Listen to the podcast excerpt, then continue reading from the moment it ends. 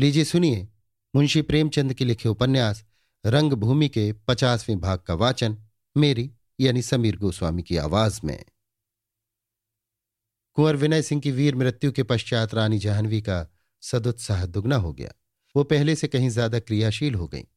उनके रोम रोम में असाधारण स्फूर्ति का विकास हुआ। वृद्धावस्था की आलस्य प्रियता, यौवन काल की कर्मण्यता में परिणत हो गई। कमर बांधी और सेवक दल का संचालन अपने हाथ में लिया। रनिवास छोड़ दिया, कर्म क्षेत्र में उतर आई और इतने जोश से काम करने लगी कि सेवक दल को जो उन्नति कभी न प्राप्त हुई थी, वो अब हुई। धन का इतना बाहुल्य कभी न था और न सेवकों की संख्या ही कभी इतनी अधिक थी। उनकी सेवा का क्षेत्र इतना विस्तीर्ण न था। उनके पास निज का जितना धन था, वो सेवक दल को अर्पित कर दिया। यहाँ तक कि अपने लिए एक आभूषण भी न रखा। तपस्विनी का वेश धारण करके दिखा दिया कि अवसर पड़ने पर स्त्रियाँ कितनी कर्मशील हो सकती हैं। डॉक्टर गांगुली का आशावाद भी अंत में अपने नग्न रूप में दिखाई दिया। उन्हें विदित हुआ कि वर्तमान अवस्था में आशावाद, आत्मवंचना के सिवा और कुछ नहीं है। उन्होंने काउंसिल में मिस्टर क्लार्क के विरुद्ध बड़ा शोर मचाया, पर यह अरण्य रोदन सिद्ध हुआ। महीनों का वाद विवाद प्रश्नों का निरंतर प्रवाह सब व्यर्थ हुआ। वो गवर्नमेंट को मिस्टर क्लार्क का तिरस्कार करने पर मजबूर न कर सके। इसके प्रतिकूल मिस्टर क्लार्क की पद वृद्धि हो गई। इस पर डॉक्टर साहब इतने झल्लाए कि आपे में न रह सके। वहीं भरी सभा में गवर्नर को खूब खरी खरी सुनाई। यहाँ तक कि सभा के प्रधान ने उनसे बैठ जाने को कहा। इस पर वो और गर्म हुए और प्रधान की भी खबर ली। उन पर पक्षपात का दोषारोपण किया। प्रधान ने तब उनको सभा भवन से चले जाने का हुक्म दिया और पुलिस को बुलाने की धमकी दी। मगर डॉक्टर साहब का क्रोध इस पर भी शांत न हुआ। वो उत्तेजित होकर बोले, आप पशु बल से मुझे चुप कराना चाहते हैं, इसलिए कि आप में धर्म और न्याय का बल नहीं है। आज मेरे दिल से यह विश्वास उठ गया, जो गत चालीस वर्षों से जमा हुआ था, कि गवर्नमेंट हमारे ऊपर न्याय बल से शासन करना चाहती है। आज उस न्याय बल की कलई खुल गई। हमारी आँखों से पर्दा उठ गया और हम गवर्नमेंट को उसके नग्न, आवरणहीन रूप में देख रहे हैं। अब हमें स्पष्ट दिखाई दे रहा है कि केवल हमको पीस कर तेल निकालने के लिए, हमारा अस्तित्व मिटाने के लिए, हमारी सभ्यता और हमारे मनुष्यत्व की हत्या करने के लिए, हमको अनंत काल तक चक्की या बैल बनाए रखने के लिए हमारे ऊपर राज्य किया जा रहा है। अब तक जो कोई मुझसे ऐसी बातें कहता था, मैं उससे लड़ने पर तत्पर हो जाता था। मैं रिपन ह्यूम और वेसेंट आदि की कीर्ति का उल्लेख करके उसे निरुत्तर करने की चेष्टा करता था। पर अब विदित हो गया कि उद्देश्य सबका एक ही है, केवल साधनों में अंतर है। वो और ना बोलने पाए। पुलिस का एक सार्जेंट उन्हें सभा भवन से निकाल ले गया। अन्य सभासद भी उठकर सभा भवन से चले गए। पहले तो लोगों को भय था कि गवर्नमेंट डॉक्टर गांगुली पर अभियोग चलाएगी, पर कदाचित व्यवस्थाकारों को उनकी वृद्धावस्था पर दया आ गई। विशेष इसलिए कि डॉक्टर महोदय ने उसी दिन घर आते ही अपना त्यागपत्र भेज दिया। वो उसी दिन वहाँ से रवाना हो गए और तीसरे दिन कुंवर भरत सिंह से आ मिले। कुंवर साहब ने कहा, तुम तो इतने गुस्से वरना थे, ये तुम्हें क्या हो गया? गांगुली, हो क्या क्या?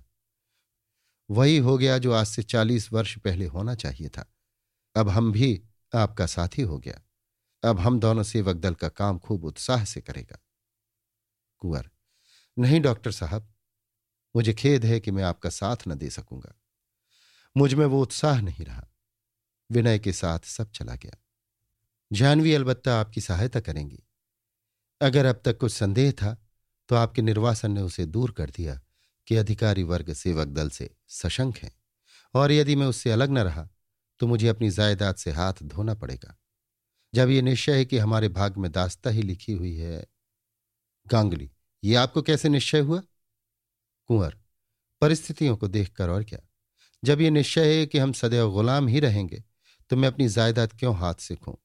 जायदाद बची रहेगी तो हम इस हीन अवस्था में भी अपने दुखी भाइयों के कुछ काम आ सकेंगे। अगर वो भी निकल गई तो हमारे दोनों हाथ कट जाएँगे। हम रोने वालों के आँसू भी ना पहुँच सकेंगे। गांगुली, आह तो कुंवर विनय सिंह का मृत्यु भी आपके इस बेड़ी को नहीं तोड़ सका।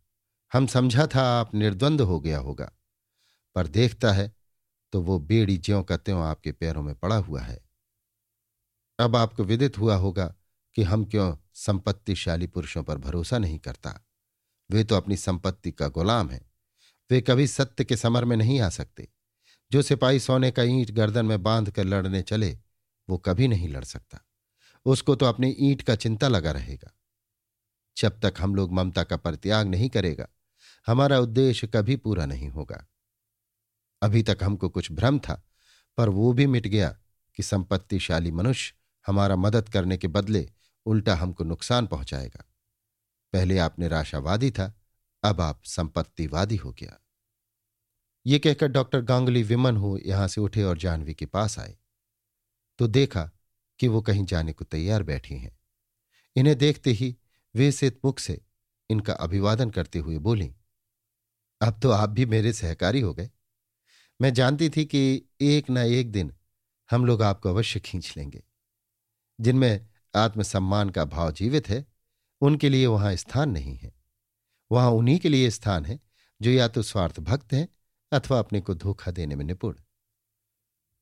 अभी यहाँ दो एक दिन विश्राम कीजिएगा ना? मैं तो आज की गाड़ी से पंजाब जा रही हूँ। गांगुली, विश्राम करने का समय तो अब निकट आ गया है। उसका क्या जल्दी है?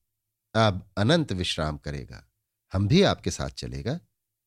जानवी, क्या कहें, बेचारी सोफिया न हुई। नहीं तो उससे बड़ी सहायता मिलती। गांगुली, हमको तो उसका समाचार वहीं मिला था। उसका जीवन अब कष्टमय होता। उसका अंत हो गया, बहुत अच्छा हुआ। प्रणय वंचित होकर वो कभी सुखी नहीं रह सकता था। कुछ भी हो, वो सती था। और सती नारियों का यही धर्म है। रानी इंदु तो आराम से, है ना? जानवी, वो तो महेंद्र कुमार से पहले ही रूठकर चली आई थी, अब यहीं रहती हैं। वो भी तो मेरे साथ जा रही हैं। उसने अपनी रियासत के सुप्रबंध के लिए एक ट्रस्ट बनाना निश्चय किया है, जिसके प्रधान आप होंगे। उसे रियासत से कोई संपर्क न रहेगा। इतने में इंदु आ गई और डॉक्टर गांगुली को देखते ही उन्हें प्रणाम करके बोली, आप स्वयं आ गए? मेरा तो विचार था कि पंजाब होते हुए आपकी सेवा में भी जाऊँ। डॉक्टर गांगुली ने कुछ भोजन किया और संध्या समय तीनों आदमी यहाँ से रवाना हो गए। तीनों के हृदय में एक ही ज्वाला थी, एक ही लगन। तीनों का ईश्वर पर पूर्ण विश्वास था। कुंवर भरत सिंह अब विलास में जीवन व्यतीत कर रहे हैं। फिर वही सैर और शिकार है, वही अमीरों के चोचले, वही रईसों के आडंबर, वही ठाट बाट। उनके धार्मिक विश्वास की जड़ें उखड़ गई हैं। इस जीवन से परे अब उनके लिए अनंत शून्य और अनंत आकाश के अतिरिक्त और कुछ नहीं है। लोक असार है, पर लोग भी असार है। जब तक ज़िंदगी है, हंस खेल कर काट दो। मरने के पीछे क्या होगा, कौन जानता है? संसार सदा इसी भांति रहा है और इसी भांति रहेगा। उसकी सुव्यवस्था न किसी से हुई है और न होगी। बड़े बड़े ज्ञानी बड़े बड़े तत्ववेत्ता, ऋषि, मुनि मर गए और कोई इस रहस्य का पार न पा सका। हम जीव मात्र हैं और हमारा काम केवल जीना है। देशभक्ति, विश्वभक्ति, सेवा, परोपकार, ये सब ढकोसला है। अब उनके नैराश्य व्यथित हृदय को इन्हीं विचारों से शांति मिलती है। अभी आप सुन रहे थे मुंशी प्रेमचंद के लिखे उपन्यास, रंगभूमि के पचासवें भाग का वाचन, मेरी यानी समीर गोस्वामी की आवाज़ में।